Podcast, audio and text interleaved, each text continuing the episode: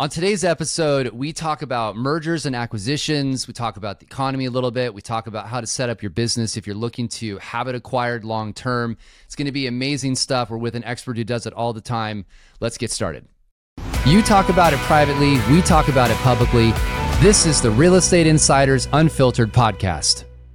Welcome again to the Real Estate Insiders Unfiltered podcast. I'm your host, James Dwiggins, along with my co-host, Keith Robinson, a.k.a. Crazy Uncle Keith. What is Keith, up? Yes. Tell us, tell the viewers, tell the listeners, who's on the show today and what are we talking about? Today we got Dan Duffy, who came from actually a technology and finance background and parachuted into residential real estate. He's amazing. We're going to talk about mergers and acquisitions, what we see in the marketplace, pitfalls to avoid, hopefully. And then I'd love to learn a little more about his Louisiana roots. So that's what we got going on today. Awesome. Here we go. Dan, welcome to the show. We are excited to have you here. Yes. I wanted to let the viewers and listeners know that Dan is somebody I admire. I call him a personal friend. We've spent many years together at lots of industry functions, and we're going to talk about a lot of really interesting stuff today. But I wanted to have you at least just introduce yourself, your background. I know I looked up your profile, and you were the CEO and president of ePartners. You were the chief financial and development officer at Machine Web, and founding member and senior manager at Ernst & Young Center for Strategic Transactions. I know, but here's the thing. Yeah. Dan is one of the most interesting people because he is... You mean like that beer commercial? Yeah. He's the guy? He's the most interesting man in the world. He's the most interesting guy in the world. His background is so unique for somebody in the position of where he's at. So tell us just a little bit about like how you got into the industry from this career in tech and finance. Yeah. And after the how, tell us the why, because I'm curious about that too. Like, what are you doing in real estate? Yeah. Good question. I ask myself that question every once in a while, but we all do. Yeah. Everything's a journey, right? Yeah. And it just kind of links. I not wanting to go back and talk about things as you're a kid, where you lived and everything, but I grew up in a house, with a mom who kind of studied and analyzed comparative religion. So that was on one side, and she was very, very into the spirituality of things and the connectiveness of things. Okay. And then, NASA engineer. Wow. So I kind of had this dichotomy going on constantly. Launching missiles and satellite beach. What was dinner like? What was that about? Yeah, it was interesting. On the one hand, my mom would ask you how you felt and how was your day and all that stuff. And my dad would be like, this is exactly the way you're supposed to put your fork. Right. So feelings are just a paradigm. Yeah, it's a construct, but no, it was great. The very loving environment. Awesome. My parents were married for years and years, and I saw what life could be from them, and I loved it, and the curiosities of things. Being able to conceptualize building a rocket and trying to get to the moon. With the Saturn program and kind of growing up around that. Yeah, I have trouble getting how to build a shoulder-fired missile. Yeah, I have trouble getting my mic to work for this podcast. So knowing that someone can think that way is really a beautiful, beautiful thing. Yeah, but my dad, from a guidance perspective, we ended up. I was exposed to entrepreneurship. I saw him eventually move into his own businesses. Auto parts manufacturing in the U.S., Canada, Mexico, et cetera. And just the thrill of having an ownership position in a business and being an entrepreneur. And so I really liked that. But then I really wanted to get a foundation of things and really understand. I'm extremely curious about how things work. Yeah. Randomly curious. Recently I gave a presentation on the pie phenomenon, which, I'll just leave it at that. I could go on for that for like 3 hours because I went really deep on it. 3.14 or like, do you mean cherry pie? No, I mean pie as in, flashing lights in a circle. But when your brain tries to lace the pieces in between, you actually see a moving circle. Keith went down the road of... It was a real estate presentation too. Okay, because Keith went down the road of cherry pie for a minute there. And I did. Apple's my favorite, but my favorite pie is the one on my plate. But no, that's awesome. No, but let's do that pod. Yeah, next. To answer.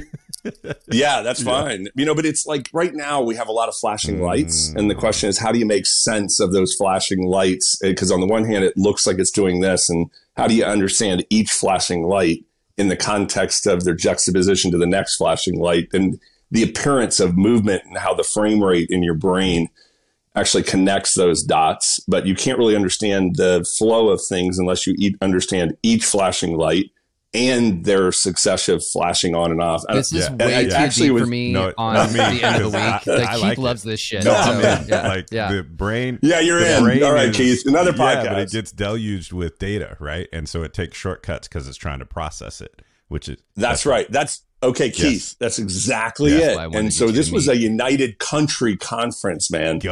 And so it was tying in ranch sales and large land sales. We just sold the 4 Sixes ranch from Yellowstone, which was a cool. Congratulations. That's awesome. That's awesome. That was about a year or so ago. But there's all these data points and flashing. Yeah. And all these flashing lights. And, you know, everyone's talking about beep, beep, beep, or beep, beep, beep.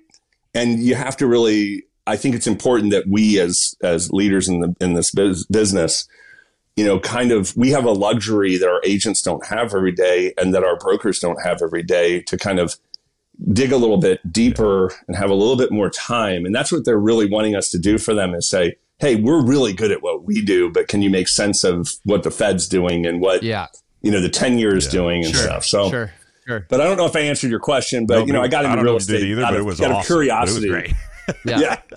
I got out of the tech space and, you know, I took a little bit of time off and I had 5 kids and I was, I honestly wanted to take a pause kind of midlife, you know, early 30s.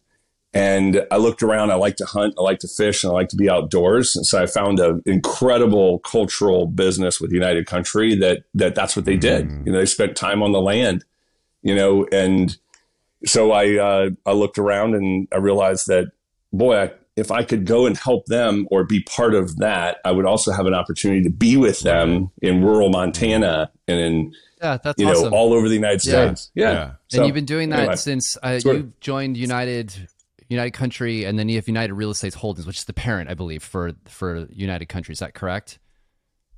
Yeah. So United Country Holdings didn't exist. It was just United Country, a business that was formed in 25. And I, myself and some of my friends made an investment in United Country. And then since we've launched, 25 additional businesses, including United Real Estate, the auction company, our technology company out of Austin. That's awesome. So I wanted to bring you on because you and I have been talking for years and I've been following you guys and you're like 630 offices, 21,000 plus agents, and you've done a lot of acquisitions. And I think this is really where we wanted to talk deeply about it because there's been a lot of acquisitions in real estate. We'd love to hear your take on it. Like what is it? How do you look at a company that you're looking to acquire? Do you call them? Like, is it mutual? You know, you meet them at a conference. Like, what does an acquisition look like for you guys? And then I want to dig deep into how that operates so that the, you know, brokers that are listening to this can start to understand what the business is and maybe how to set their company up long-term. So tell us a little about some of the acquisitions. Yeah, perfect. Yeah. So first, in order to be able to do acquisitions, you have to spend a lot of time getting the foundation built. And so well prior to, as an acquirer or a merge or a consolidator in a space, you have to make sure your team is prepared, that they're skilled and experienced. You can't just all of a sudden wake up one day and say, I want to start doing M&A.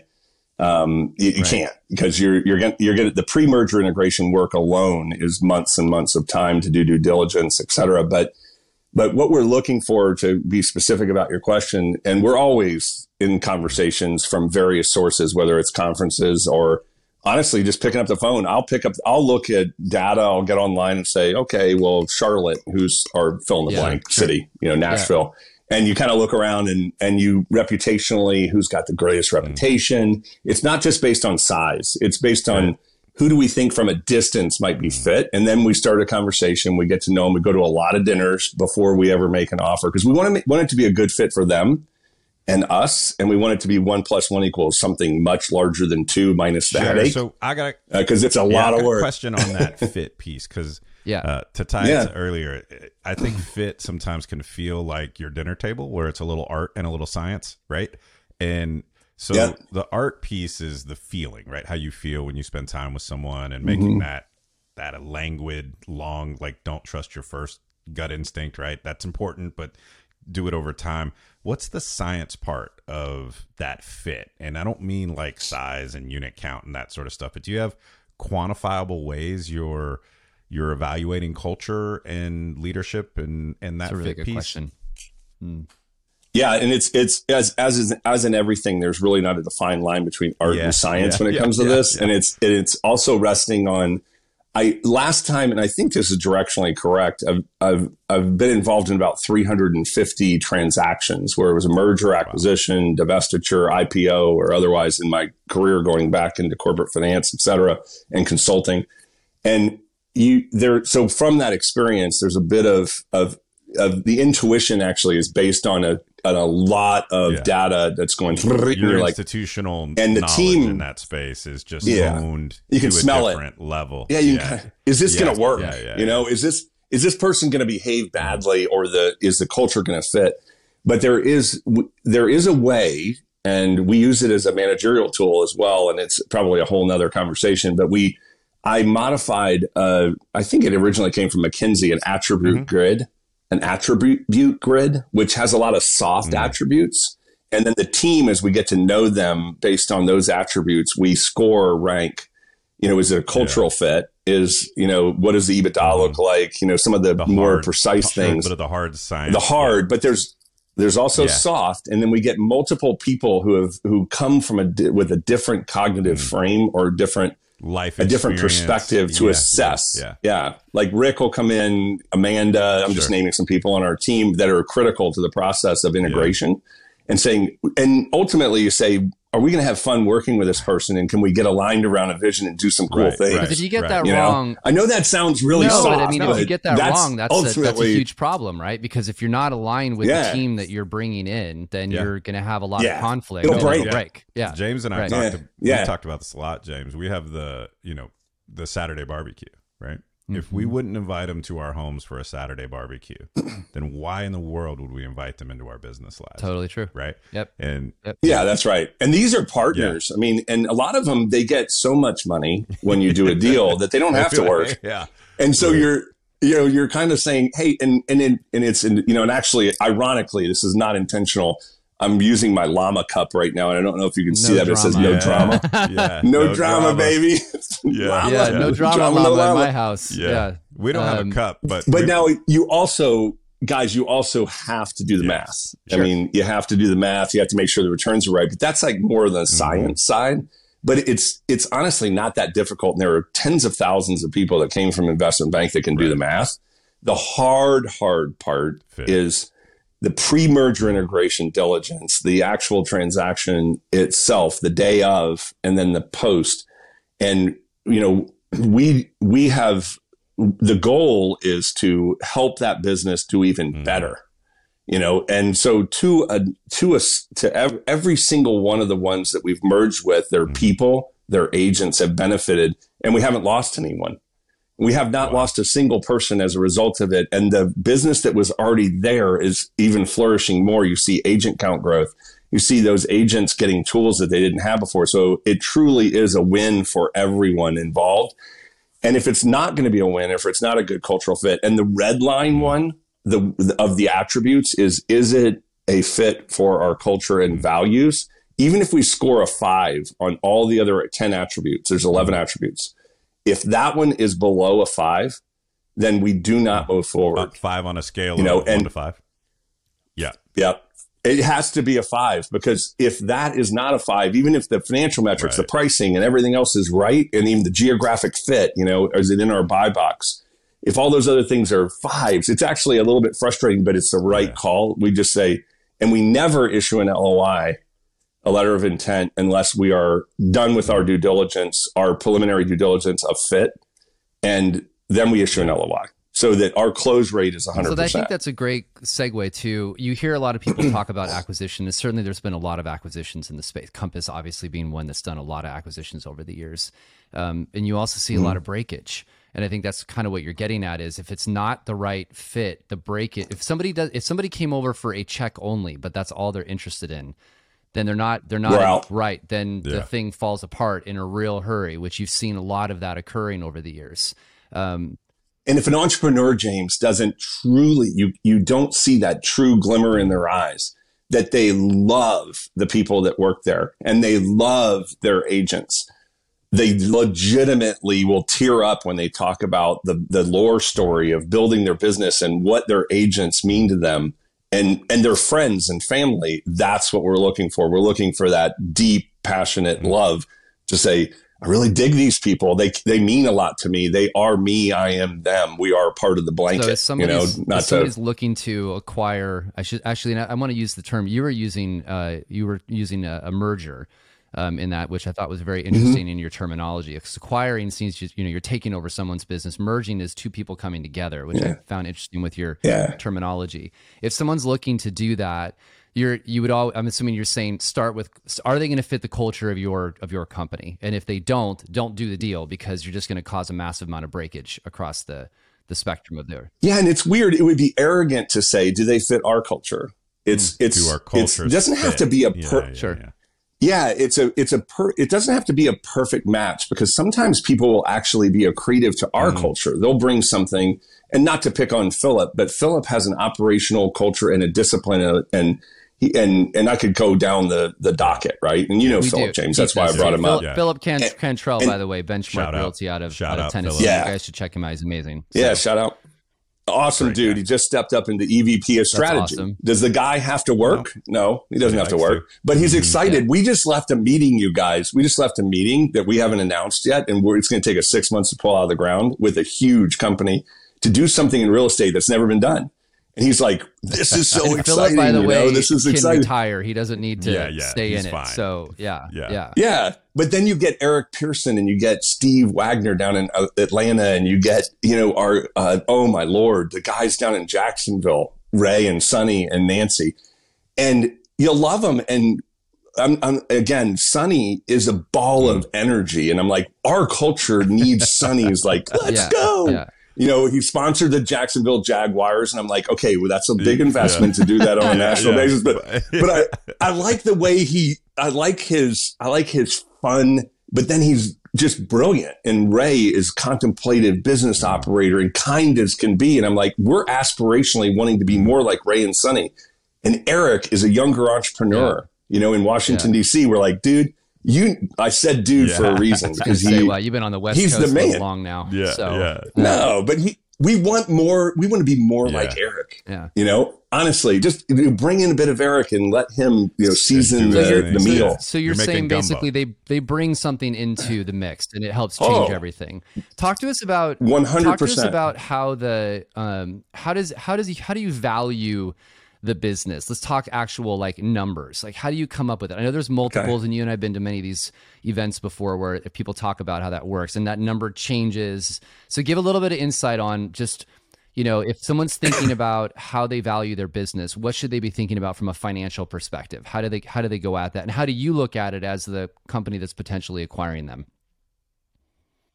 Yeah. So now we're getting into the technical aspects of it. So again, back to the 300 plus and Ernst & Young and investment banking.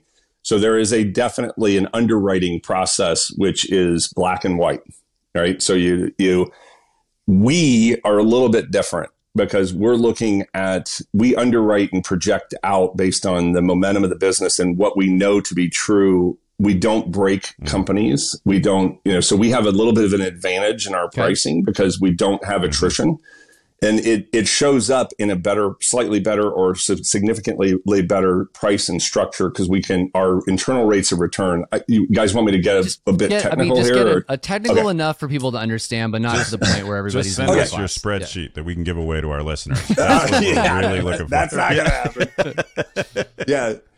So the short version is you have to have a fulsome understanding of all of the historical performance, the trends, et cetera, and which ones are likely to continue, which ones were maybe what we call transitory. It was a one-time kind of market pop or whatever. 2021. You get it's an abnormal year. Got it. Yeah. Okay. Yep. Yeah. So you basically get your arms around all of that, and you project forward, and you start to contemplate. In this line of business, we don't really build in a lot of what the industry calls synergies, cost synergies, because there aren't a lot. If they have some third-party tech that we could potentially over time transition off of, great. But we don't build a lot of that in there. You know, there are some immediate advantages because we can procure certain things for them cheaper than they can procure it for themselves. So there's some of that, but minor. Yeah, sure. What we're really after is understanding what's this trajectory of growth and market share in a particular market, and can we assist them in accelerating that? And we have what we call a center cut view. We take a center cut view, which creates some conservatism in our calculations of IRR. And it's typically triggered off of free cash flow. The proxy for free cash flow is EBITDA. As opposed to company dollar and some other wacky multiple of NOI or something like that. We're looking at free cash flow as a multiple. And then there's typically, people are uncreative about the multiple structure. You can have a giant gap in pricing expectation and bridge that gap with structure. And it's all about risk shifting from the seller to the buyer, or the buyer to the seller. If someone wants an all cash deal up front, which we've done, the multiple is going to be a lot lower because the risk higher. And if they want a higher multiple, we're fine with that. But let's line up with a reasonable expectation of what additional dollars you're going to earn in at the end of year 1, 2, 3, 4, whatever, depending on how long they are on the asset. Yeah, but most people screw up earnouts, and I've done it. I bought 35 businesses in my last business, and I was younger and I didn't have as much scar tissue as I have now. The worst thing that you can do is not pay an earnout for the buyer, because that means you have a seller, and now you're going to have cultural issues, dash expectations. So we work very carefully to make sure that those earnouts are attainable, that they're aligned with them, and they're aligned with the underwriting, the math. And so we recently prepaid earnouts. So not only did we pay it, but we paid it early because we wanted to, you know, as a gesture of goodwill, and also just managing our balance sheet. In the M&A world of residential real estate, they use the earnout as like a hook, right? Or even worse, to disingenuous sell the kind of dream of you could get this much, right? And that's misaligned expectations, which turns into hurt feelings, right? And then you've got the drama llama comes out and it gets weird. So really intelligent approach for people who are thinking about M&A to exactly what you said. Let me make sure that this is a number, A, that you believe is achievable, B, if we're getting real saucy, we'll pay it early, and C, that both parties feel will make people happy, right? Will make them feel like it's working. Yeah, because happy is worth a ton of money.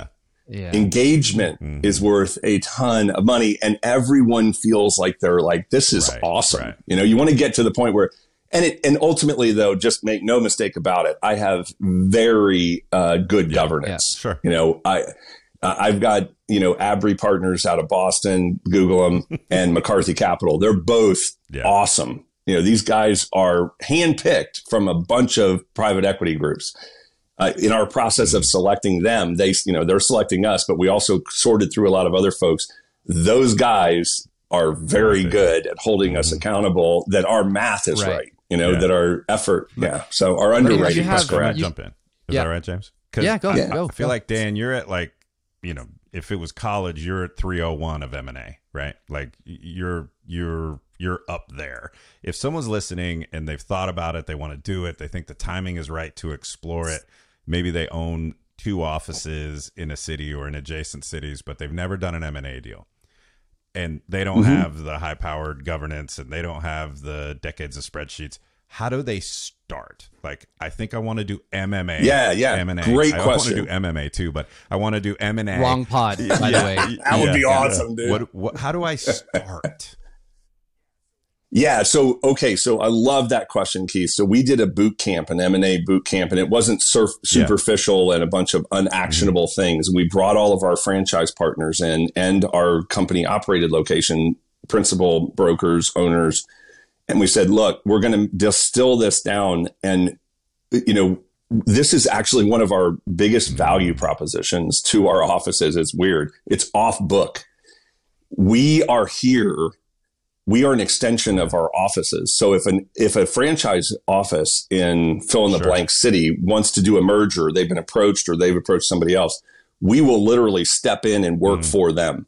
Not just conceptually. We will literally burn the models. We will help them negotiate it. We will look for indications of bad fit or risk factors, and we will structure the deal for them, and not for them, with them, and coach them through the process. Absent having access to a deeply experienced M&A team, honestly, for the good of the industry, if someone wanted to call me after they watched this and said, they're not even part of any of our companies, and they said, hey, can I burn your ear for an hour?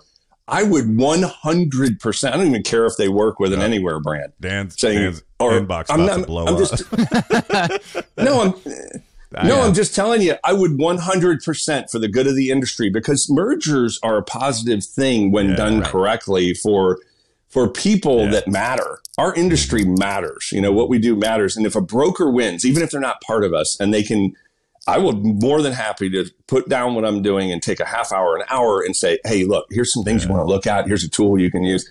I'd love to do it. It's fun. I actually love it. I love seeing other people win, you know, whether they're with us or not, you know, I dig it. That's awesome. I dig it. And there's also, because you and I go to the Dealmakers conference, Real Trends is, does a good job of helping kind of set up the basics of it. But if I was to summarize, you're all cash upfront deals. It's a big discount on multiple because you're taking all the risk. Usually I'm assuming it's like 25% on average down and then some sort of earn out. Like, what is the range, at least in this day and age, on the earn out? Is it you don't have to give me specifics to your company, but just in general. No. I'll give you, so right now people are not inclined for a number of reasons to do all cash deals. And I don't even think it's in the seller's best interest. Right, because they'll be selling at a time. Yeah. Yeah. And here's a great way to put it. And I almost hate to let this out of the box. Your company is not worth as much today as it was 2 years ago. And it's not worth as much today as it will be in 2 years. Right. So that means structure has to come in. And I would say the seller needs to be committed in the form of a minimum of 25% down. Yeah. You know, minimum. Otherwise, the buyer needs to be committed for at least 25%, because that shows, A, they have the capacity to do it. They have the capacity to stroke the check, because some people come into M&A deals and they actually don't have no balance sheet from which to consummate it. I prefer to see, I think if I'm a seller, I would like to see at least 40 or 50% up front. And again, right now is not a great time to be selling your business, but that's all our merge is where it settles out. Mm-hmm. 40, 50% minimum, and a little bit more. If you're nearing retirement, you're like, or the life is happening to the seller, a little bit more, possibly you're approaching 50, you know, 60%. And the balance of it is either if you're longer on the asset and the seller is really just looking to take out a partner, you would, and the other person, the other founder, let's say there was a shared ownership, is wanting to stay in and is very long on the business. We're like, yeah, right on. Let's rock and roll. You, have a longer tail on, have a longer tail in the second and third payment. Getting into real tricky. I'm just trying to give people an idea of what it is. But let me ask you this. Is there, because I've heard this before and I know people all do it differently, but there's some type of value placed on, I'm going to call it the agents per se in production. And if people walk or it creates breakage, the earn out comes down. Is that correct? So and I know in your case, you guys have been really successful at this, but if there was breakage, then the amount of money you're paying decreases. Is that a correct statement? See, we're a bit more flexible because how they get to a certain amount of EBITDA and profitability, sometimes we put guardrails as far as, because agents equal market share equal transaction volume, right? We put guardrails sometimes, but they're reasonable guardrails. That means it wasn't like a fault. We have never had it happen, and it won't happen if you do great due diligence, cultural due diligence. But sometimes we put downstroke guardrails just in like a scenario that's highly unlikely to happen, but we have downstroke guardrails. Mostly, James, I'm really focused on how you get to the EBITDA at a measurement period is really, we want to keep that entrepreneurial spirit. So if you change the mix of agents, you recruit a couple big teams that are highly productive, and you lost, let's say you had 300 agents or 100 agents and you lost 25 of them, but they were unproductive agents, and you kind of shifted strategically to more productive people, and you're actually doing more. You hate to penalize someone because they did the right thing, you know? So we tend to try to structure them where it's just an earn out on the agents that were there at the time of the deal, right? Correct. You can, by the way, in smaller mergers where you can do that. But even then, you want to make certain that they have, you factor in the normal attrition of life happening. So, you know, people don't do that. And it's not fair. Yeah. You know, so you're merging them in. You say, look, you know, the agents are going to move. They're going to retire. They're going to do whatever. And it's about 10% a year. You can also incentivize growth. Why turn that off? Right? Like, why have the person who has for decades normally been a mover and a shaker in a city and, and well known? And when the merger happens, the phone always rings. Like, tell me why, right? That's an opportunity to grow if it's done right. So incentivize the growth as much as the earnout on the legacy agents. That's very smart.